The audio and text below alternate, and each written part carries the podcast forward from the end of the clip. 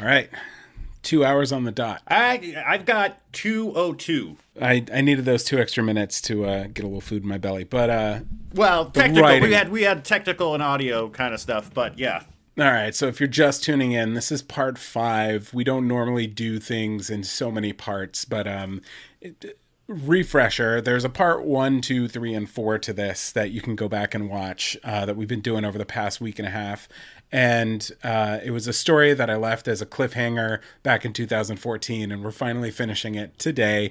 Uh, we thought we had the last part of it that we read live last time, um, and it ended up being another cliffhanger. So Cody graciously gave me two hours to write the the ending of this story, and um, I have not proofread it. I have not done anything but write, and uh, this is going to be part five and the final part of Asylum.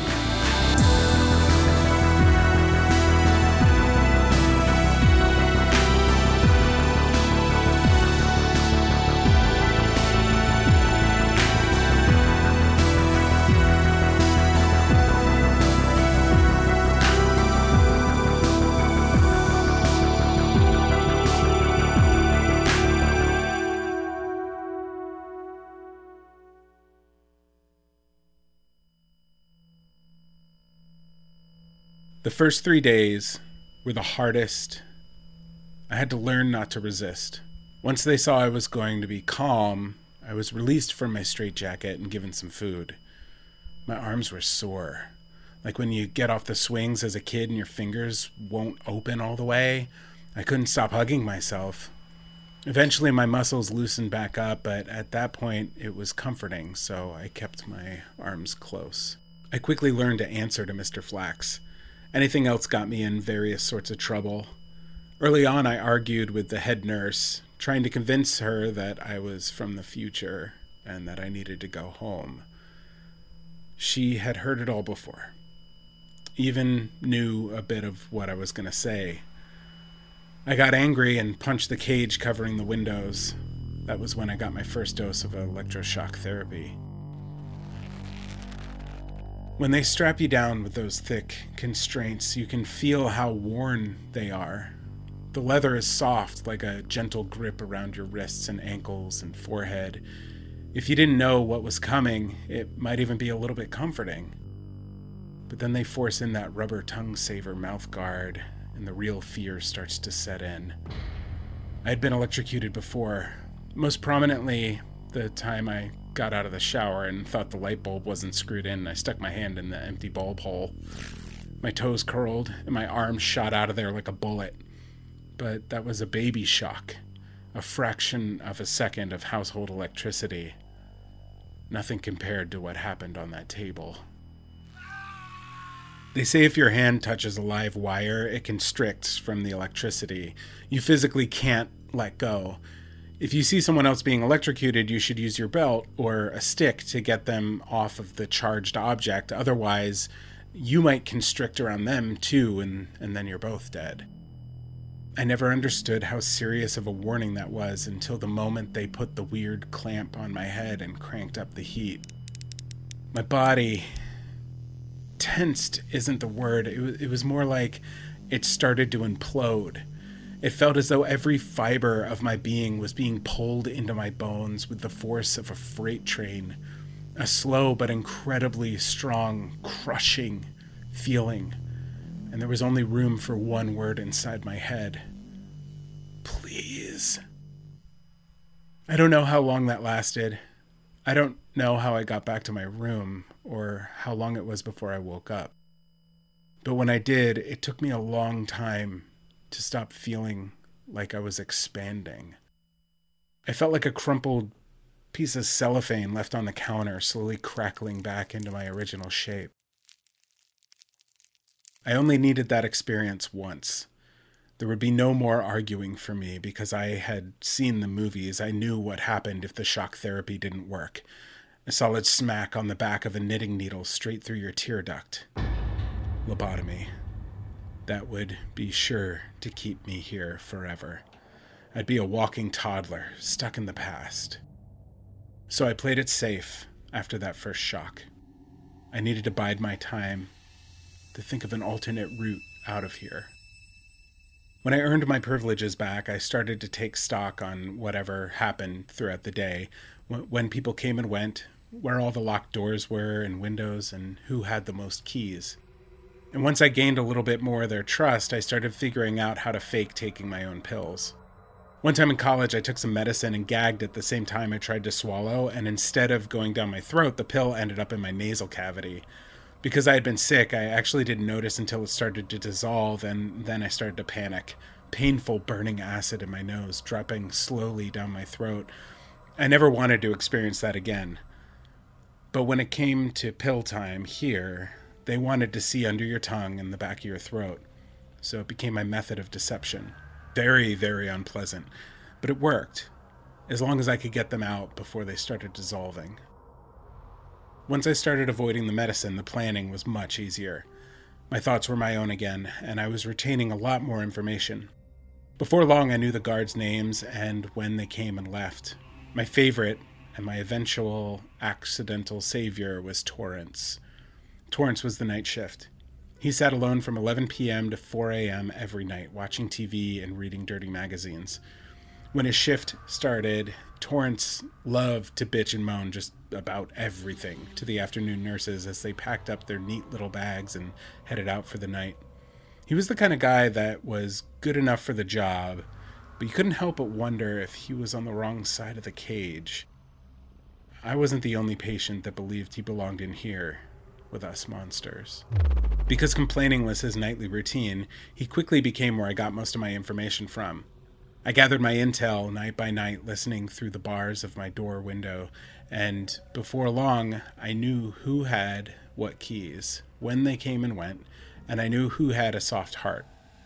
None had a softer heart than Torrance, and all of this came into play, every single detail, the day he came up the stairs soaked in sweat, cursing that goddamn elevator.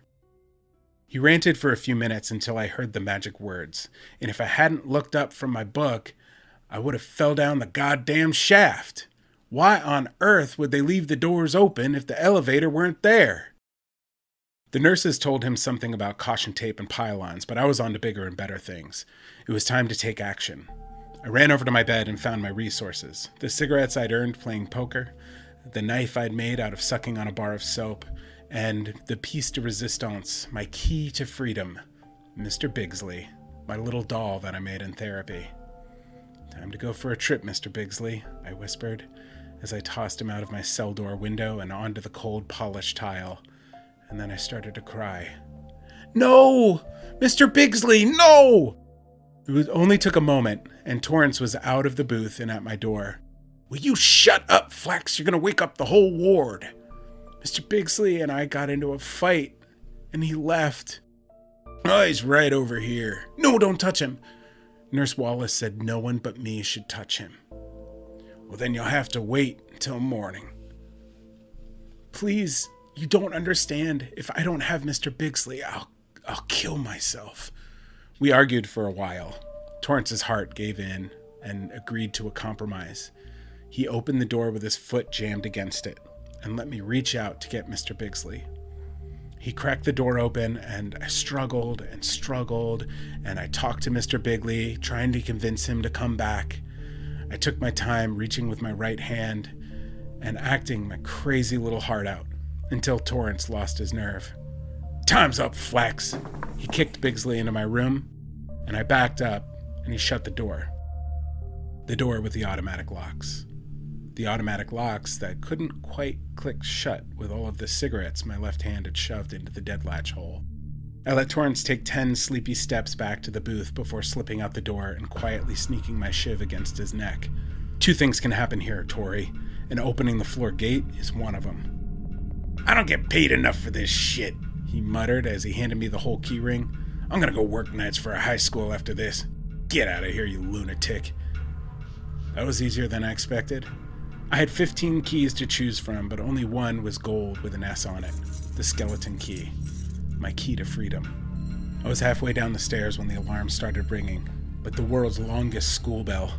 The orderlies groggily popped out of their sleeping quarters, but it was too late. I jumped the last eight stairs and bolted to the open shaft of the elevator, taking a baseball slide to freedom. A free fall to the basement, a broken ankle, quite a a slap to the head. And when I woke up, I was in pain, but I was free. I climbed to the deserted lobby and out the front doors to the green leaves and warm summer air. Six months had passed since I fell down that shaft. Or was it 50 years? Either way, it didn't matter. I was home, and I was never going ghost hunting again.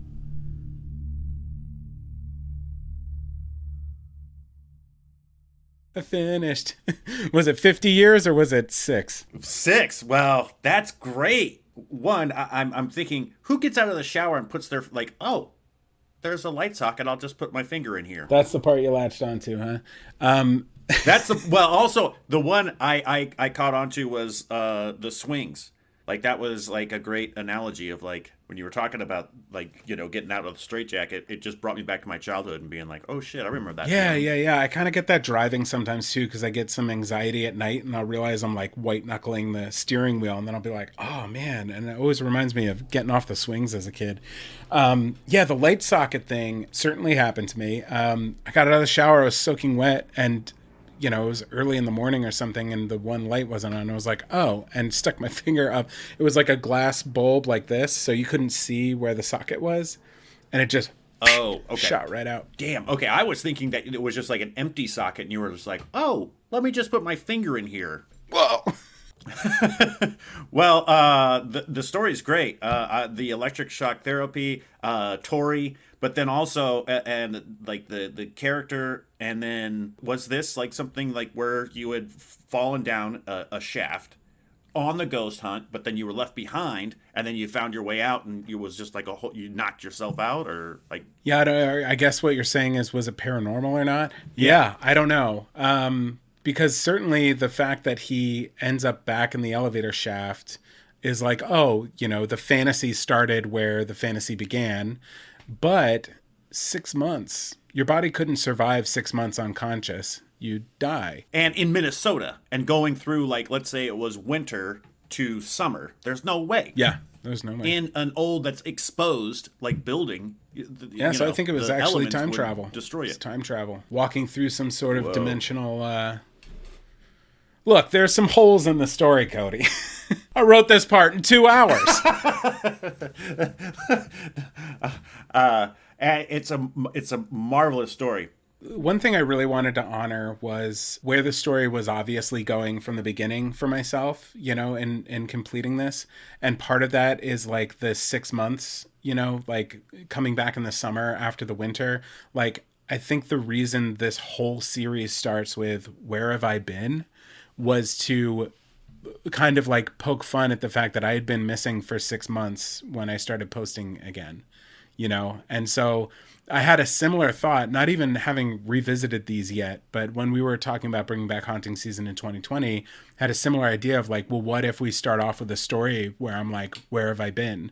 Um, and i'm glad i didn't do that because it would have been like a straight up rip off of my own story Well, great job, Joshua, as always. Uh, just a phenomenal story, and also to have this meet a deadline within like two hours. Yeah, that that was this is a really fun challenge and and like you said like kind of therapeutic too to go back and be like okay to all those people who really did care over the years and were really wondering like let's just close that chapter so we can continue moving forward with the new show um, which is going great. I'm having so much fun. I'm so glad we're back. To anybody wondering, I'm not planning on disappearing at any point ever again. I won't allow it. yeah life is different now. Yeah so next up uh next up we've got an interview episode with uh justin c. Key and it's kind of like a bridge interview between our two themes. Um so we're gonna have you know it's gonna have a little bit of insanity and it's gonna have a little bit of next month's theme in it as well. Okay. enjoy subscribe all the thing i don't know roll credits